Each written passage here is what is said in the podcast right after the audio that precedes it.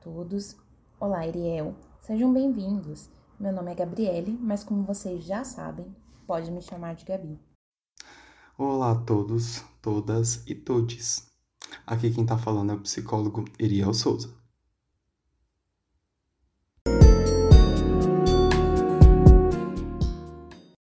Para o episódio dessa semana, nós trouxemos como tema né, o Sejamos Todos Antirracista. Para a gente entender um pouco dessa questão antirracista, a gente primeiro precisa contextualizar o que é o racismo. Não existe uma prática antirracista se nós não reconhecemos a base, a estrutura do racismo, principalmente no Brasil. Quando falamos né, sobre racismo, a gente traz também à tona toda uma discussão sobre uma estrutura. Então, vamos começar definindo o que é o racismo. O racismo consiste no preconceito e na discriminação com base em percepções sociais baseadas em diferenças biológicas entre os povos. É, em tese, quer dizer que um povo se acha superior ao outro. É, e para a gente olhar para essa questão antirracista, a gente precisa entender que ser antirracista exige né, estabelecer aí um combate ao racismo que é quase diário, em diversos ambientes. É, ele é um, uma base de princípio ético e prática diária. Então é sobre isso que nós vamos falar nesse episódio. A gente vai buscar aí trazer para vocês um pouco do contexto histórico do racismo, do período de escravidão, mas também vamos nos aprofundar principalmente nos efeitos do racismo na saúde mental e também sobre como, né, como inserirmos práticas antirracistas no nosso cotidiano. Para iniciarmos esse nosso episódio, eu acho muito importante começarmos falando que a história dos negros ela não começa no período da escravidão, apesar da gente ter aprendido isso durante a nossa vida toda, né? É, a África que é um continente, né? A África Ocidental ela tinha uma história e uma cultura muito rica e variada antes da chegada dos europeus. É, sua estrutura política era, ela era ampla, né? A gente sabe que muitas aldeias e comunidades eram lideradas por mulheres, então era uma cultura matriarcal. É, haviam muitos reinos, né, muitas organizações linguísticas, cada comunidade, coisas que ainda vemos hoje, né, e que vimos muito durante esse período de escravidão, mas eram regiões muito grandes e com vários contextos culturais, sociais e estruturas de aldeia e comunidade. Entendendo que a história dos negros não começa né, a partir da escravidão, mas que tem aí todo o impacto, vamos entender como é que foi esse processo de escravidão, não só no Brasil, mas como veio no mundo. É que o sistema escravista no mundo, ele é muito antigo, anterior inclusive à história dos negros. É, o trabalho escravo ele é uma prática que vem relacionada e atribuída aí a guerras, conquistas, né, onde os povos que perdiam as guerras eles eram submetidos a trabalhos forçados pelos conquistadores. Já o que nós vivenciamos aqui no Brasil e na, nas Américas de maneira geral é um sistema escravista que, dentro do contexto histórico, entende-se como uma escravidão moderna, que tem ali início com a descoberta das Américas e a colonização desses continentes pelos europeus. Pensando nesse contexto, né, a gente sabe que quando os portugueses desembarcaram aqui no Brasil em 1500, houve todo um movimento de aproximação e contato com os povos indígenas que já viviam aqui. E dessa forma, né, aí durante um período de 1540 até 1570, a população indígena foi subjugada e escravizada. Então, o início da escravidão no Brasil é anterior à chegada dos negros. Né? Então, iniciou-se aí com a extração do pau-brasil e com outras atividades, mas primeiramente com os povos indígenas. Por não terem mão de obra para trabalho nas lavouras e no, no plantio, né, principalmente na extração do pau-brasil, esses portugueses eles buscaram mão de obra em outros lugares e nisso iniciou-se aí a escravidão do negro no Brasil. Tudo isso iniciou-se por volta da década de 1530. Então, os negros eles eram retirados da África à força, é, tirados de suas origens, de suas culturas e chegavam no Brasil através de navios negreiros que comportavam aí por volta de 450 pessoas. Comportavam não, eles traziam, né? Traziam em condições subhumanas. Então, quando esses negros chegavam, os que chegavam, porque muitos morriam no, no trajeto é, por conta de doenças, pela essa precariedade e outros eles se suicidavam no trajeto porque eles não queriam ser escravizados. A escravidão ela durou três séculos e ela aconteceu por volta de 1550 até 1888. Então, foram 300 anos. E antes né, da assinatura da abolição, muitas coisas aconteceram e o Brasil ele só realmente teve aí a, a assinatura da Lei Áurea por conta de diversas pressões internacionais que ele estava sofrendo, pois nós éramos a única nação americana a manter ainda a escravidão. Então, antes né, da assinatura oficial, nós tivemos outras, outras coisas, outras tentativas, né? É, mas a Lei Áurea ela foi assinada ali em 1888 pela Princesa Isabel. Mas apesar de libertos, os negros, eles tinham aí agora a liberdade, mas eles não tinham nada, eles não tinham acesso à educação, eles não tinham acesso a terras, muitas vezes nem acesso a alimentos, e por conta disso, muitos permaneceram durante muito mais tempo, até o final da vida, é, em situações ainda de escravidão, né? Se mantiveram aí na casa dos, dos senhores dos engenhos, pois eles não tinham perspectivas externas. Então, a abolição da escravatura ela é toda problemática, porque você pega uma pessoa que não tem uma história nesse país, que não tem é, emprego, que não tem minimamente algo para se manter, e você diz que ela está livre. Então, quando falamos né, sobre a problemática em torno da abolição da escravatura, é exatamente isso. E diante disso, a gente vai percebendo que até hoje nós sofremos as consequências dessa situação. Depois desse cenário né, da, da abolição da escravatura, a, os pretos começaram a ocupar os espaços e os brancos, né, perceberam, os colonizadores, eles perceberam que a população é, a população brasileira estava enegrecendo. E diante disso, eles estruturaram ali no século XVIII, XIX e meados do século XX, né, é, essa elite brasileira, ela estruturou uma ideologia do branqueamento ou a política de embranquecimento, que é baseada na, na ideia de que precisávamos embranquecer o nosso país. Então, tornar realmente a população mais branca, porque ser negro era considerado ruim. Né? Então, se vocês forem pensar, são coisas que até hoje a gente ainda escuta, né? Mas vamos ver aí o que, que eram essas ações, né? O que, que eles faziam para esse branqueamento da população.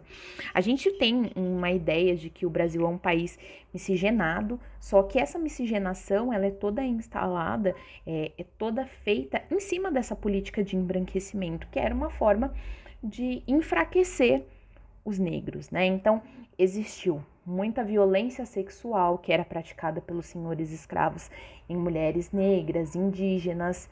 É, então a gente precisa falar sobre essa miscigenação que é atrelada a esse estupro coletivo da população preta. Casamentos, né, que aconteciam aí é, de maneiras ilegais e a questão dos imigrantes. Então, aquela fala, né? Ai, meu tataravô era português, é, ai, aquele orgulho, né, que as pessoas têm em dizer que tem um parentesco com algum europeu, é, foi exatamente nesse período, né, nessa política do embranquecimento. esses imigrantes, eles chegavam aqui no Brasil, é, com várias coisas, eles ganhavam terras, ganhavam dinheiro para vir aqui e a gente oferecia possibilidade de trabalho, moradia, mas com o objetivo de embranquecimento da população. E um dos pontos principais né, dessa construção é, desse mito da democracia racial, né, que vem com base nessa política do embranquecimento, é que, como resultado de tudo isso, a gente foi ficando cada vez mais afastado da nossa cultura, a gente começou a negar nosso corpo, é, a gente passou, né? Nós todo, toda a nossa vida ela foi estruturada em cima de um regime que é escravista. Então foram três séculos de escravidão que deixaram marcas muito profundas e marcas profundas que a gente não está falando ali, a gente está falando aqui em 2021 diariamente a gente ter que lidar com situações que foram marcas que foram deixadas por essa política do embranquecimento e por esse período de escravização. Então, quando falamos sobre toda essa construção, né, essa construção desse mito da democracia racial, a gente precisa falar o tempo inteiro sobre algumas coisas que, se você ainda não percebeu, eu vou trazer para você aqui de uma maneira rápida, né? Porque as periferias das cidades, e isso não só aqui em São Paulo, mas no mundo, porque as ah, é, desculpa, no Brasil, porque essas periferias elas são altamente ocupadas por pessoas pretas. Porque quando não tínhamos, né, o como nos manter, tá, fomos, fomos libertos, né? E aí, como a gente vai se estruturar? A gente passou a ocupar os lugares mais afastados das regiões centrais, que eram as regiões onde as empresas ficavam, e a gente começou a se estruturar todo, todos dentro dessas regiões periféricas. Então, é natural que dentro da periferia, os mais pobres e com menos acesso sejam pessoas pretas. Outra questão que acontece é que até hoje a gente vai buscando nos embranquecermos para nos adequarmos, né? Então, para nos enquadrarmos em espaços, por exemplo, em locais de trabalho, o quanto você pode assumir ali é, da sua negritude e ser aceito em, em locais de trabalho, né? Então, até hoje nós ainda vivemos com o peso desse mito da democracia racial. E quando a gente vai falando sobre essa questão da democracia racial, sobre a política do embranquecimento, a gente chega na estrutura do racismo estrutural. É, e, e principalmente por ser tão invisibilizado aqui no Brasil essa questão do racismo, e esse é um movimento que é principalmente vivenciado aqui no Brasil, diferente até dos Estados Unidos. Nos Estados Unidos, é, as comunidades negras elas sofrem um preconceito direto, né? Elas não sofrem menos nem mais. Não estamos falando de quantidade. A gente está falando que lá esse racismo ele não é velado, ele é nítido, ele é claro e ele acontece. Aqui no Brasil com essa ideia né, da democracia racial, esse mito, é, a gente passa por situações de racismos que são negligenciadas, que são invisibilizadas. Então, esse questionamento que na maior parte do tempo a gente se faz sobre será que isso é racismo, será que não é, isso é uma característica dessa democracia racial, desse mito da democracia racial. Uma, um dado que eu acho importantíssimo a gente trazer para falar sobre racismo estrutural é a questão da morte de jovens negros aqui no Brasil. Então, se a gente for parar desde o começo do ano para cá, a gente já vivenciou vários casos e parece que a gente vive num looping, que a gente nunca sai disso. Mas segundo o mapa da violência de 2016, né, que é desatualizado, mas está lá em 2016, cerca de 30 mil jovens entre 15 e 29 anos é, foram mortos no Brasil.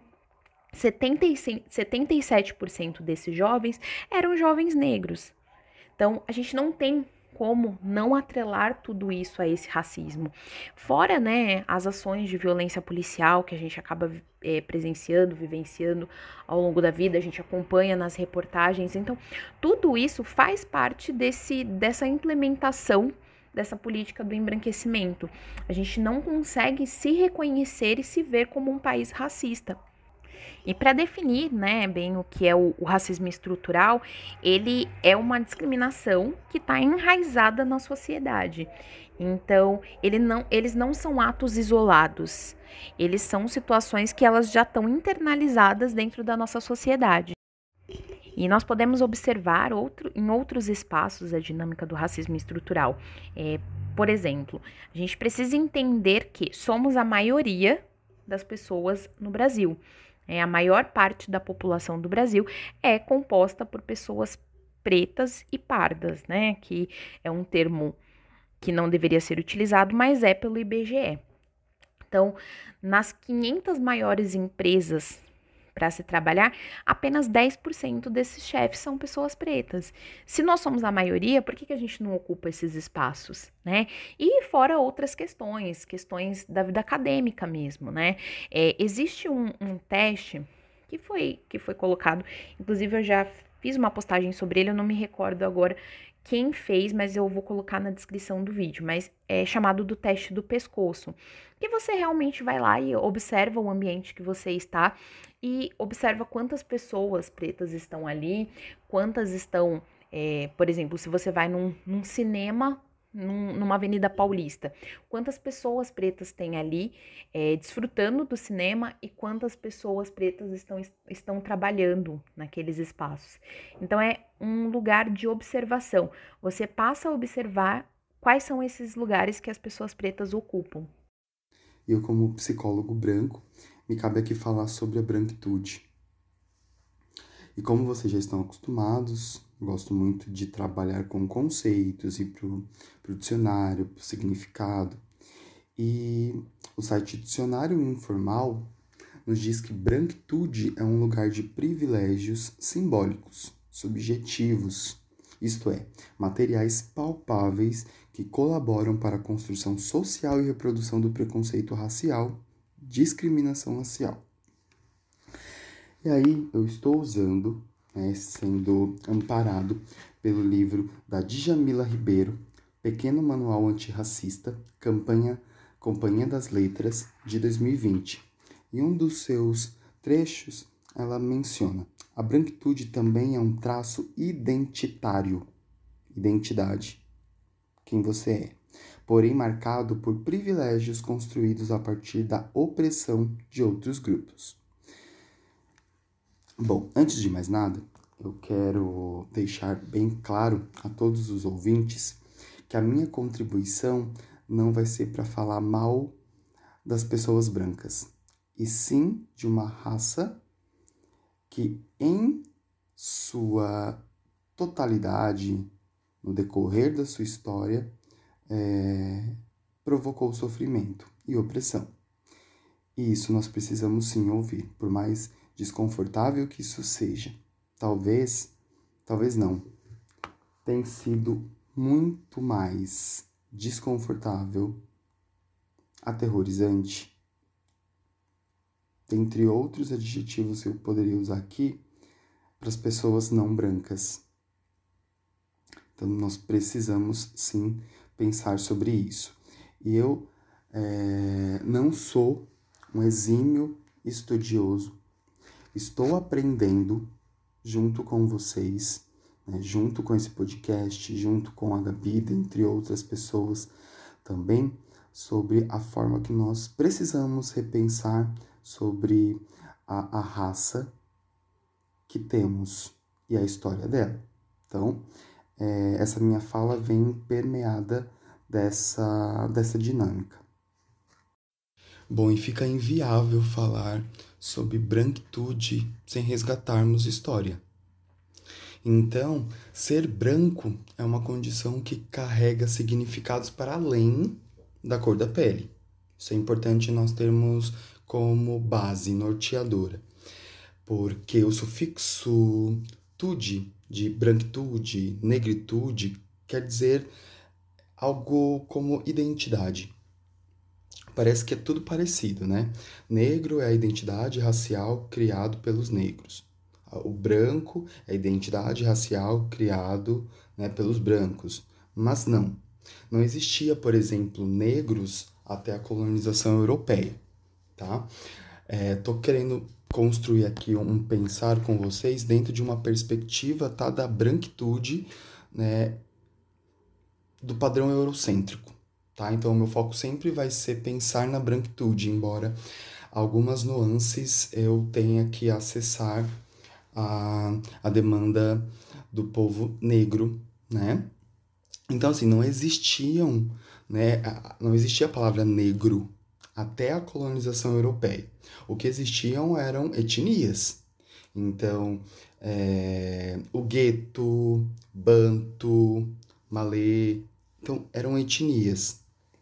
Só que os europeus brancos vieram, vieram e colonizaram né? E começaram a classificar essas pessoas como negros. Como se colocasse tudo no mesmo saco, sabe? E desconsiderando suas histórias, raízes, dentre outras demandas culturais, sociais que eles tinham naquela época. E isso foi o que aconteceu naquele tempo.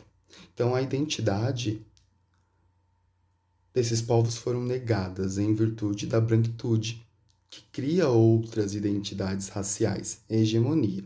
Então, a branquitude ela tem essa perspectiva da hegemonia, ou seja, que detém o, poder né, para decidir né, que eu posso ou não é, desqualificar uma cultura que você tem, se considerar superiores, a supremacia.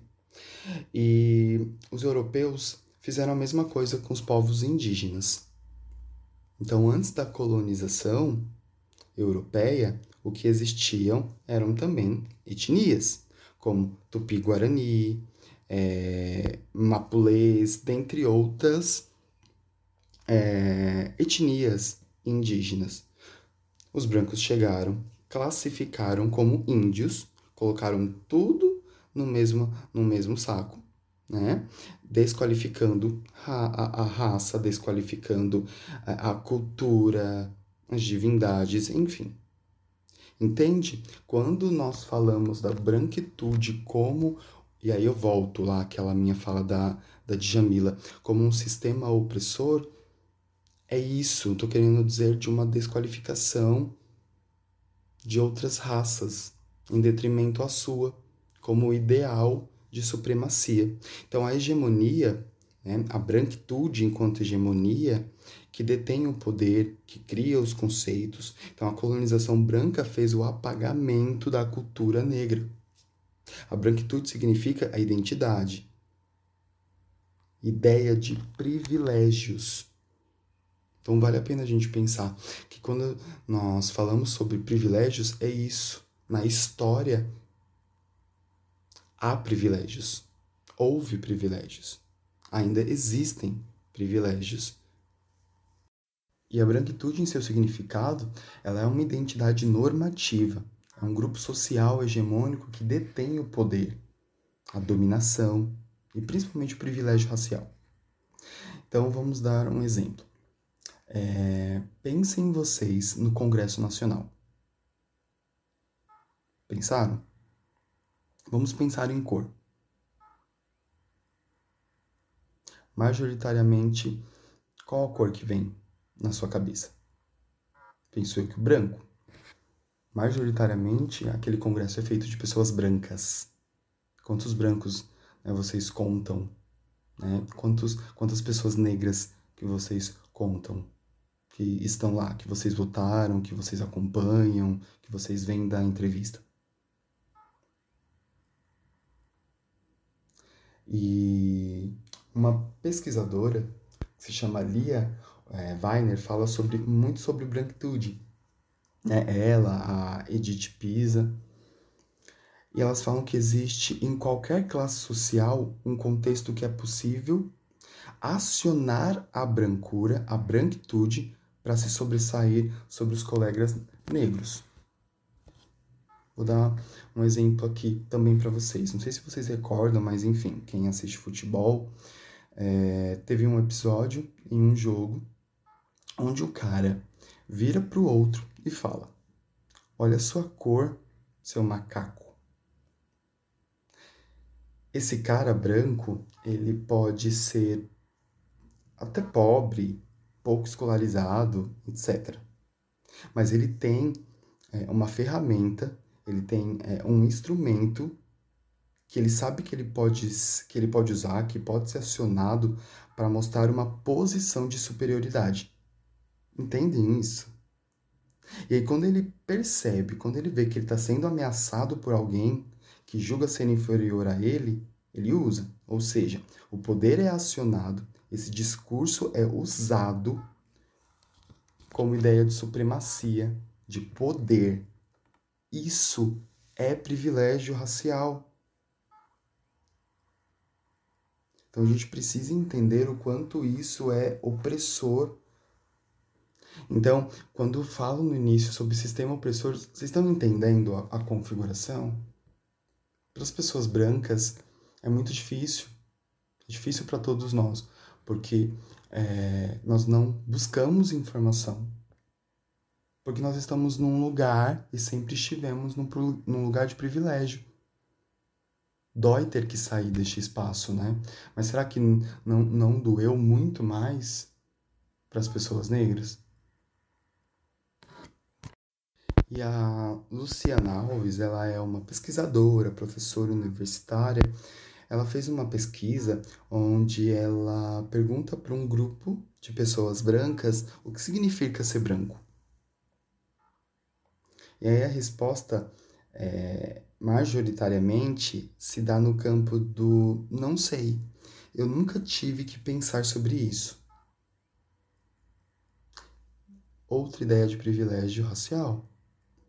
Será que uma pessoa negra ela consegue falar isso? Fico pensando o quanto uhum. nós brancos temos a, a mania ou a ignorância, né? E aí, quando eu digo ignorância, estou falando ignorância do não saber, do não ter informação, ou de ter informação, mas não ir atrás. De falar, ah, é mimimi. É justificar ou pegar sílabas para combater um discurso que ele poderia combater, né, com referencial teórico, né? Então, assim, justificar com mimimi talvez seja uma bagagem um pouco empobrecida de conhecimento. Então, nós precisamos correr atrás disso. E aí eu queria convidar a todos, todas e todes a, a fazer uma reflexão.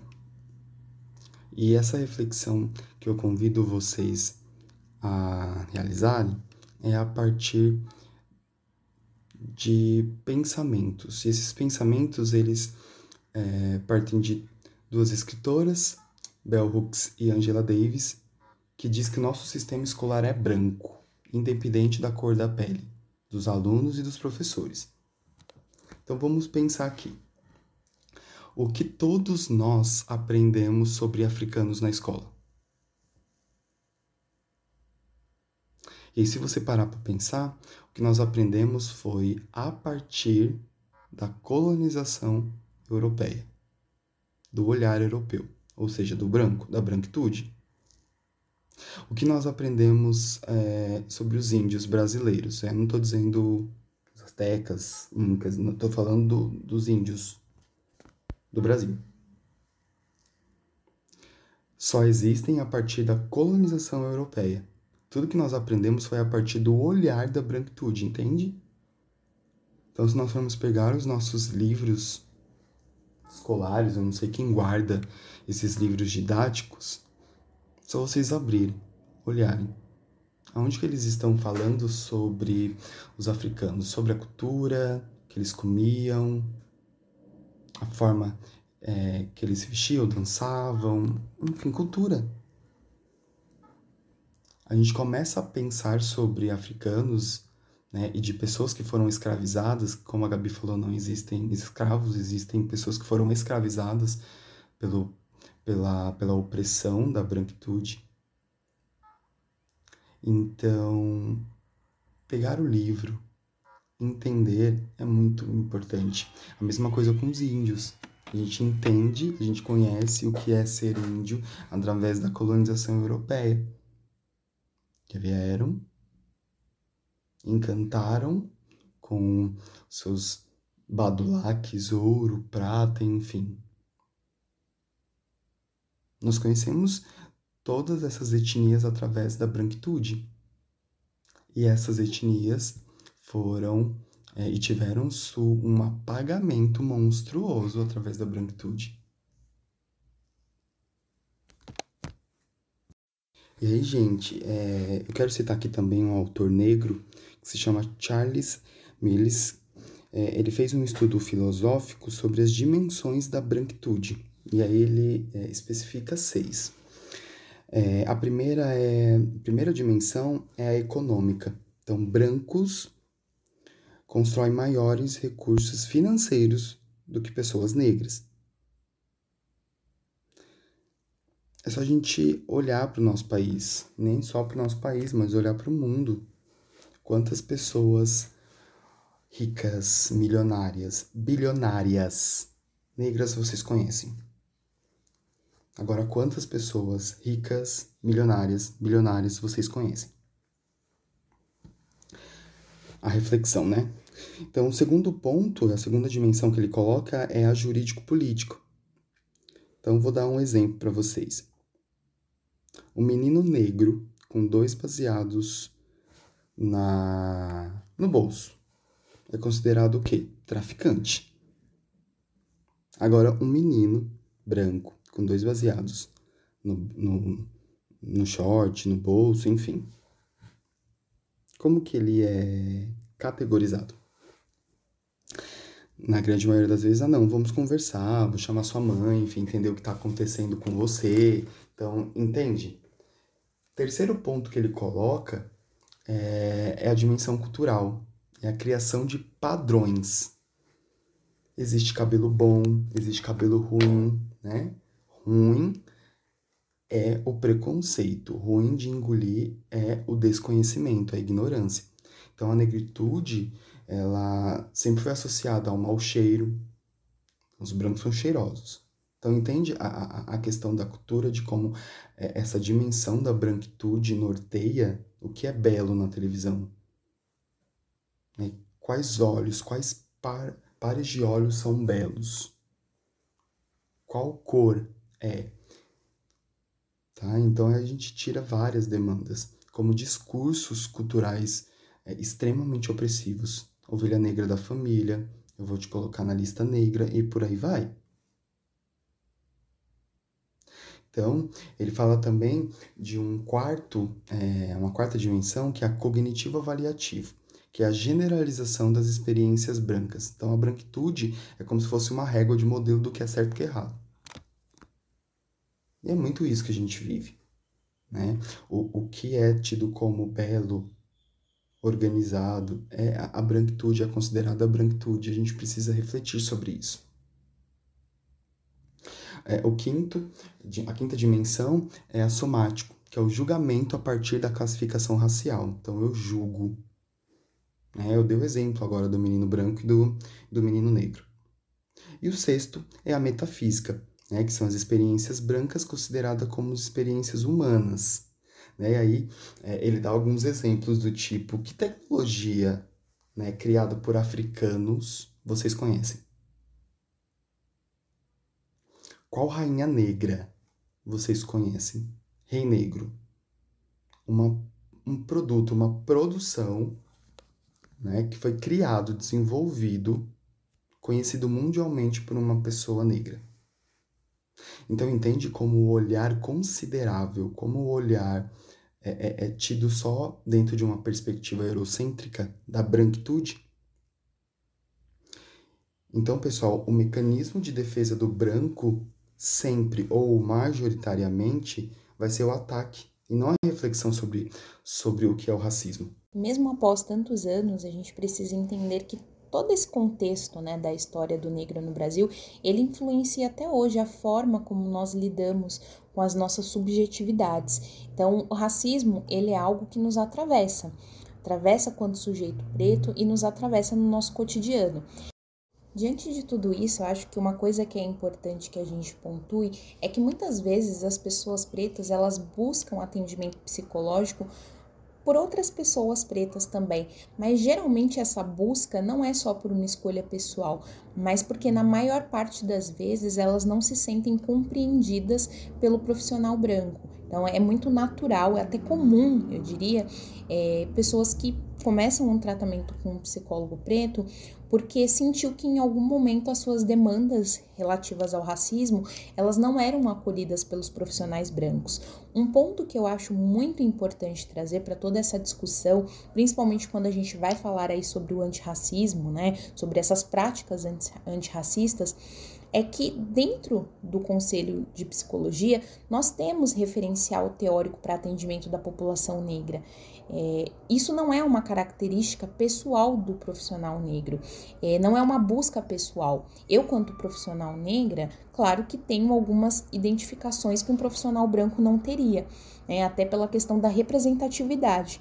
Mas isso não quer dizer que um psicólogo branco, ele não possa acolher as demandas raciais que a pessoa traz, que ele não pode entender esse contexto do racismo dentro da vivência daquela pessoa. E ele não precisa ter só sensibilidade. Sensibilidade a gente precisa para qualquer atendimento, mas a gente precisa ter bem claro que não estamos falando de questões específicas de uma pessoa, a gente está falando de questões que atingem uma comunidade como um todo e que nós, quando profissionais, dentro do conselho de ética, né, tanto do Conselho Federal quanto dos conselhos regionais, nós temos referenciais para isso.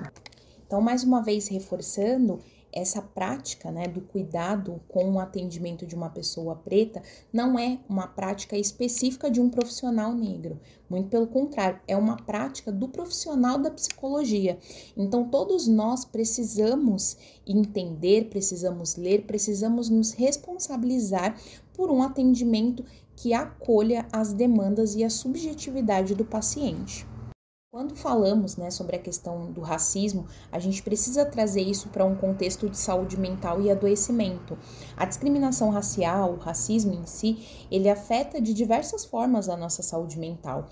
É, diariamente a gente lida com relações de poder, relações de abuso policial, diferenças socioeconômicas, é, dificuldade de acessos a serviços. É, discriminações, microagressões diárias, todos esses né, eventos estressores que acontecem no cotidiano e elevam o nível de estresse, o nível de ansiedade, agrava inclusive a saúde física, mas principalmente a saúde mental. Então é muito comum nos depararmos né, com pessoas pretas passando por processos de baixa autoestima, é, sintomas depressivos, transtornos ansiosos, é, uso abusivo de substâncias. Então, a saúde mental em si, né, o racismo, ele afeta tanto essas microagressões, né, elas afetam tanto que na clínica a gente se depara constantemente com isso. É um processo de silenciamento, de marginalização, de negação do sofrimento. Tem uma frase, né, da Neuza Santos no livro Tornar-se Negra, que ela fala sobre essa construção de subjetividade. Então, a frase diz: Saber-se negra é viver a experiência de ter sido massacrada em sua identidade, confundida em suas expectativas, submetida a exigências, compelida a expectativas alienadas. Quando ela traz essa percepção, é exatamente sobre isso, o quanto né, o racismo, o período de escravidão, ele atravessou a nossa história de uma forma que muitas vezes a gente se vê sem referencial. E tudo isso, né, diante dessa construção desse racismo que é existente, mas que ainda segue velado dentro da nossa constituição da nossa sociedade, o quanto isso tem impacto. Então, como você olha e como você identifica uma questão de saúde mental como algo que é estrutural e não particular seu. Se você vive constantemente dentro de um cenário que te silencia e que diz que as suas dores não são suas, que as suas dores elas não são de um contexto que é uma estrutura, são coisas suas. E a gente precisa discutir isso, né? Nós precisamos falar, é, nomear coisas. Esse processo de nomeação, né, de consciência racial, de entender que algumas alguns pontos de sofrimento, eles não são só seus, é, são de uma estrutura que outras pessoas passam por aquilo, traz um pouco de acolhimento desse sofrimento. Então, uma das coisas, né, que quando a gente vai falar sobre a população negra, uma das coisas que é muito importante é a gente falar sobre a representatividade. A representatividade ela entra como uma arma, né? Uma arma nesse cuidado com a saúde mental, nessa luta de opressão. A gente precisa entender, ver, nós precisamos nos identificar com outras pessoas com sofrimentos parecidos com o nosso.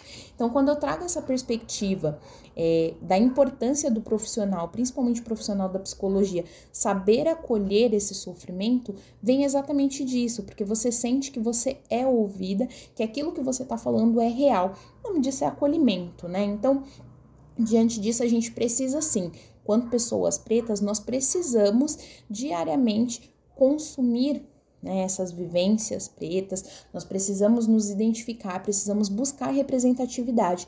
Então, eu sempre costumo é, fortalecer a importância da gente se identificar com pessoas, da gente consumir conteúdos de pessoas negras, da gente seguir pessoas com as quais a gente se identifique. E a gente precisa. Um povo com vergonha de si mesmo, ele não pode ser livre. Então a gente precisa se achar dentro do mundo.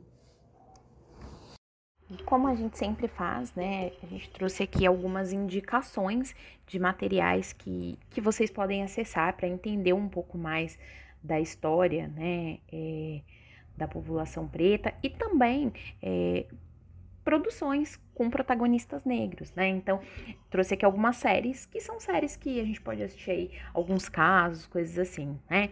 É, a primeira série que eu trouxe foi a série Olhos que Condenam, que tem no Netflix, que é uma série que fala sobre uma situação de racismo, né? Um, um caso que aconteceu nos Estados Unidos em que várias crianças e adolescentes, né, foram acusados injustamente. Outra é a Cara Gente Branca, que também tem no Netflix, que traz várias situações, mais situações cotidianas de um ambiente acadêmico e romances, coisas assim. É, Ten, que é uma, uma série nova que tá no Amazon, é uma série com uma pegada é, um pouco terror, mas fala sobre a vivência de uma família preta dentro de uma uma rua que é extremamente racista, né? E documentários como Dentro da Minha Pele Preta, que traz algumas percepções de como é ser negro no Brasil, em algumas posições, né, em alguns espaços. Outro é sobre a história do racismo, né, que tem no YouTube e livros, né, como o Pequeno Manual Antirracista, que é da Djamila Ribeiro, que para mim é um, um, livro de extrema importância até para esse acesso das pessoas brancas, para elas entenderem algumas questões que a gente traz. É, foi um dos livros que a gente utilizou muito para pensar o episódio de hoje, tanto eu quanto Eriel. É, o livro do Silvio de Almeida, que é um jurista brasileiro, que é sobre racismo estrutural, que é da coleção Feminismos Plurais, que é da Djamila o livro Colorismo, da Alessandra Devuski, que também é do Feminismos Plurais, e ele traz uma perspectiva né, sobre o colorismo, uma quebra sobre esse ponto. É, Genocídio do Negro Brasileiro, que é um livro do Abdias Nascimento, e um livro para as crianças, que é o Amoras do Emicida, que é um livro muito fofo. É, eu já fiz algumas postagens com, com indicações né, de livros, outros livros, principalmente livros infantis, e a importância né, da gente valorizar essa representatividade desde a infância. Então, assim, sejamos todos antirracistas.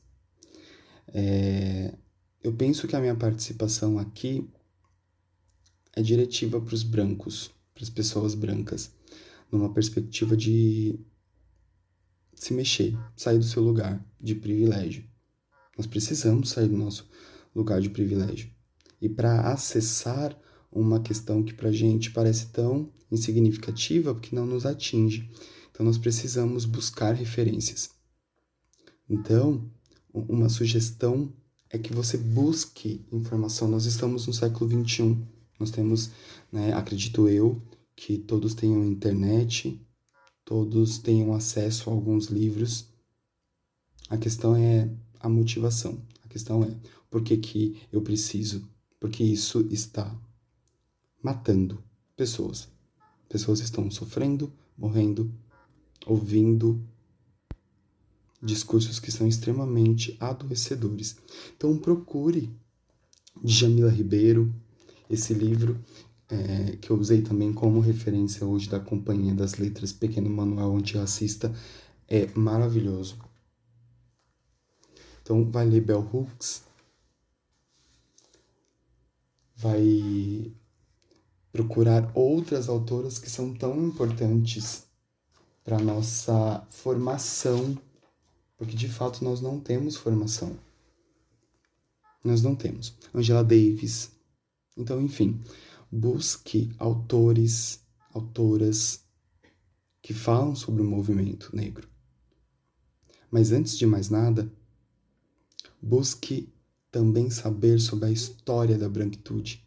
Aqui eu coloquei alguns pontos é, resumidos. Nós temos pouco tempo aqui no podcast, mas entenda isso como uma uma introdução, algo que possa fomentar algo dentro de vocês na busca de conhecimento. Então, vai estudar sobre a branquitude, falei sobre a branquitude. Existem inúmeros vídeos no YouTube, existem diversos livros, referenciais teóricos, artigos.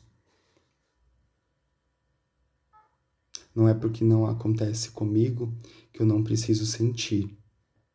Eu preciso entender. Esse sentir vem através do conhecimento. Então, busque referências. Essa é a minha sugestão para vocês. E aí, para finalizar, é, eu quero dividir um pensamento com vocês. Muitas vezes é, nós brancos ficamos tão deslocados, até por não acessarmos informações que sejam próprias e condizentes, e a gente entra numa perspectiva de, ah, mas eu vou aprender com, com ele, né? Porque a história é dele. Olha a ideia de privilégio aí, né? Então, assim, não, a ideia não é aprender como uma pessoa negra. A ideia é você aprender como sua própria estrutura de raça, a branquitude. Então, nós brancos que precisamos sair do nosso lugar e buscar informações dentro dessa perspectiva. Não é sentar e conversar. Claro, isso não quer dizer que você não possa é, compartilhar com um amigo, um colega, enfim, um estudioso. Mas a ideia central, o cerne da questão é que você precisa, nós precisamos sair dos nossos lugares e buscarmos os referenciais teóricos dessa raça que nós temos, a branquitude. Como foi a história? Qual o formato dessa história? Como foi de lá até aqui? Como tem sido? Tem é, é permeado, tá? Então, é também uma sugestão importantíssima que eu aprendi e não tem muito tempo que eu, estam, eu também estou dentro desse processo. Nós vivemos dentro de uma estrutura, dentro de uma sociedade é, racista, machista, homofóbica. Todos nós somos, porque nós estamos dentro dessa estrutura. A diferença é o que, que eu estou fazendo para pensar sobre isso? O que, que eu tenho feito quais são as minhas atitudes frente a estas demandas. Eu espero que de fato vocês, ou melhor dizendo, algo tenha sido fomentado em vocês na busca por conhecimento. Espero que, que esse episódio tenha contribuído, né, e, e aí já vai aquele meu compartilhe de vida com seus amigos brancos, negros, amarelos, indígenas, né, pardos, enfim, é, para que eles tenham acesso, informação e empatia. Obrigado por esse episódio, espero que todos tenham gostado muito. Beijo, até o próximo episódio. Gostaria de agradecer vocês por terem nos ouvido até aqui e quero fechar esse episódio com uma frase do James Baldwin, que é um romancista, que traz assim: é, ser negro e relativamente consciente é estar quase sempre com raiva. E sim, né, essa raiva da consciência racial, ela nos persegue, nos faz nos movimentarmos de uma maneira específica no mundo.